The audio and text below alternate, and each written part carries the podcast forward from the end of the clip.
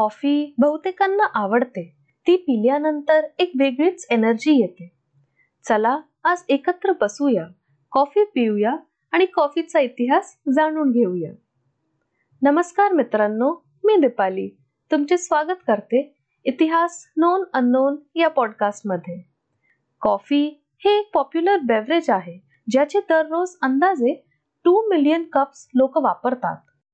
Coffee ही कुठून आली आहे? हे कोणालाही माहीत नाही. तरीही अनेक लोकांची वेगवेगळी थिअरीज आहेत. कॉफीचे मेनली दोन टाईप्स आहेत अराबिका आणि रोबस्टा अराबिकाची टेस्ट खूप स्मूथ आहे आणि त्याचे फ्लेवर देखील रोबस्टापेक्षा खूप चांगले आहे.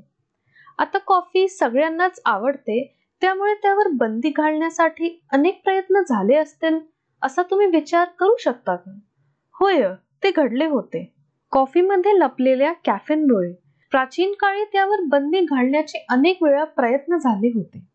सिक्स्टीन सेव्हन्टी फाईव्हमध्ये इंग्लंडच्या चार्ल्स सेकंड यांनी अनेक कॉफी हाऊस बंद करण्याचे आदेश दिले होते. पण जनतेसमोर कोणाची चालली आहे का? पब्लिक प्रेशरमुळे या आदेशाची अंमलबजावणी कधीच होऊ शकली नाही आणि राजाला तो मागे घ्यावा लागला. कॉफीचा उल्लेख नाईन्थ सेंचुरीमध्ये पण झाला होता. एक पर्शियन फिजिशियन रेज त्याने बंचन नावाच्या एका बेवरेजचे नाव दिले होते जे बन नावाच्या फळापासून बनवले गेले होते. इथोपियामध्ये बन कॉफी बेरीला म्हणतात.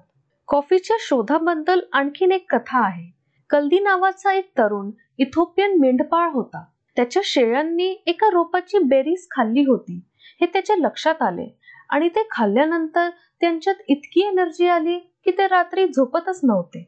अनेक लोकांचा असाही विश्वास आहे की कल्दीने त्या बेरीज एका मॉंकला लोकलमध्ये नेऊन दिल्या होत्या. त्या मॉंकनी त्या बेरीपासून असे पेय बनवले जे पिऊन ते संध्याकाळी लांब प्रार्थनांमध्ये जागे राहू शकले होते.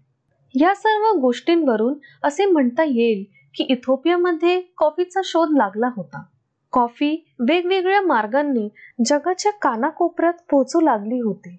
उदाहरणार्थ येमेनमध्ये इथोपियामधून अरब व्यापारी त्यांच्या बरोबर आणलेल्या वनस्पतींपासून कॉफीची लागवड केली जात होती. अरबची कॉफी प्लांटेशन्स अरेबिका म्हणून जगभर प्रसिद्ध झाले. हे प्लांटेशन्स अरेबियन पेनिन्सुलाच्या साऊथ वेस्टर्न टिपच्या माउंटेन्सवर होते. टर्कीमध्ये कॉफी फिफ्टीन फिफ्टी फाईव्हमध्ये आली जेव्हा यमनचे ऑटोमन गव्हर्नर ओजदेमिर पाशा यांनी कॉफी बीन्सच्या अनेक पोत्या इस्तानबुलला आणल्या होते court of Suleiman the magnificent इथे पण लवकरच कॉफी प्रत्येकाच्या पसंतीस उतरली. म्हणून एक नवीन पोस्ट तयार केली गेली चीफ कॉफी मेकरची. टर्क्स यांनी कॉफी बनवण्याचा एक नवीन मार्ग शोधून काढला होता. त्यांनी प्रथम कॉफी बीन्स भाजले आणि नंतर त्याची बारीक पावडर बनवली. Then it is slowly brewed in hot water seventeen सेंचुरीच्या दरम्यान संपूर्ण युरोप आणि उत्तर अमेरिकेत कॉफीचे आगमन झाले होते. अमेरिकेत चहावर कर लावण्यात आला होता हे तुम्हाला माहीत आहे का?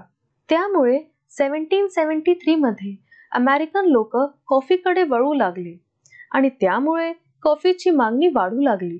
त्यामुळे आता आपली मोनोपॉली वाचवण्यासाठी अरेबियन ट्रेडर्स यांना काही ना काही तर करायचेच होते. म्हणूनच कॉफी बीन्स एक्सपोर्ट करण्यापूर्वी ते त्याला वाळवायचे जेणेकरून त्या बीन्सची लागवड करता येणार नाही. पण इतर देशातील लोकही खूप हुशार होते. डच फ्रेंच पोर्चुगीज त्यांना एक पद्धत सापडली ज्याद्वारे त्यांनी कॉफीची रोपं मिळवली आणि नंतर त्यांना आपले वसाहतीत पाठवायचे ज्या साऊथ ईस्ट एशिया कॅरिबियन आणि ब्राझील मध्ये वसलेल्या होत्या. तेथे लागवड करण्यासाठी एटीन थर्टीजमध्ये कॉफी ब्राझील मध्ये मोस्ट इम्पॉर्टंट एक्सपोर्ट कमोडिटी बनली होती आणि येत्या काही वर्षात ब्राझील हा वर्ल्ड लार्जेस्ट कॉफी प्रोड्युसर बनला होता आणि आजही ब्राझीलचे हे स्थान अबाधित आहे. आज व्हिएतनाममध्ये सर्वात रोबस्टा व्हेरायटी प्रसिद्ध आहे जी ओरिजिनली सेंट्रल आणि वेस्ट आफ्रिकेतून आली होती. आज ब्राझील व्हिएतनाम आणि कोलंबियाचे नावे कॉफीच्या चीफ प्रोड्युसर्समध्ये समाविष्ट आहेत.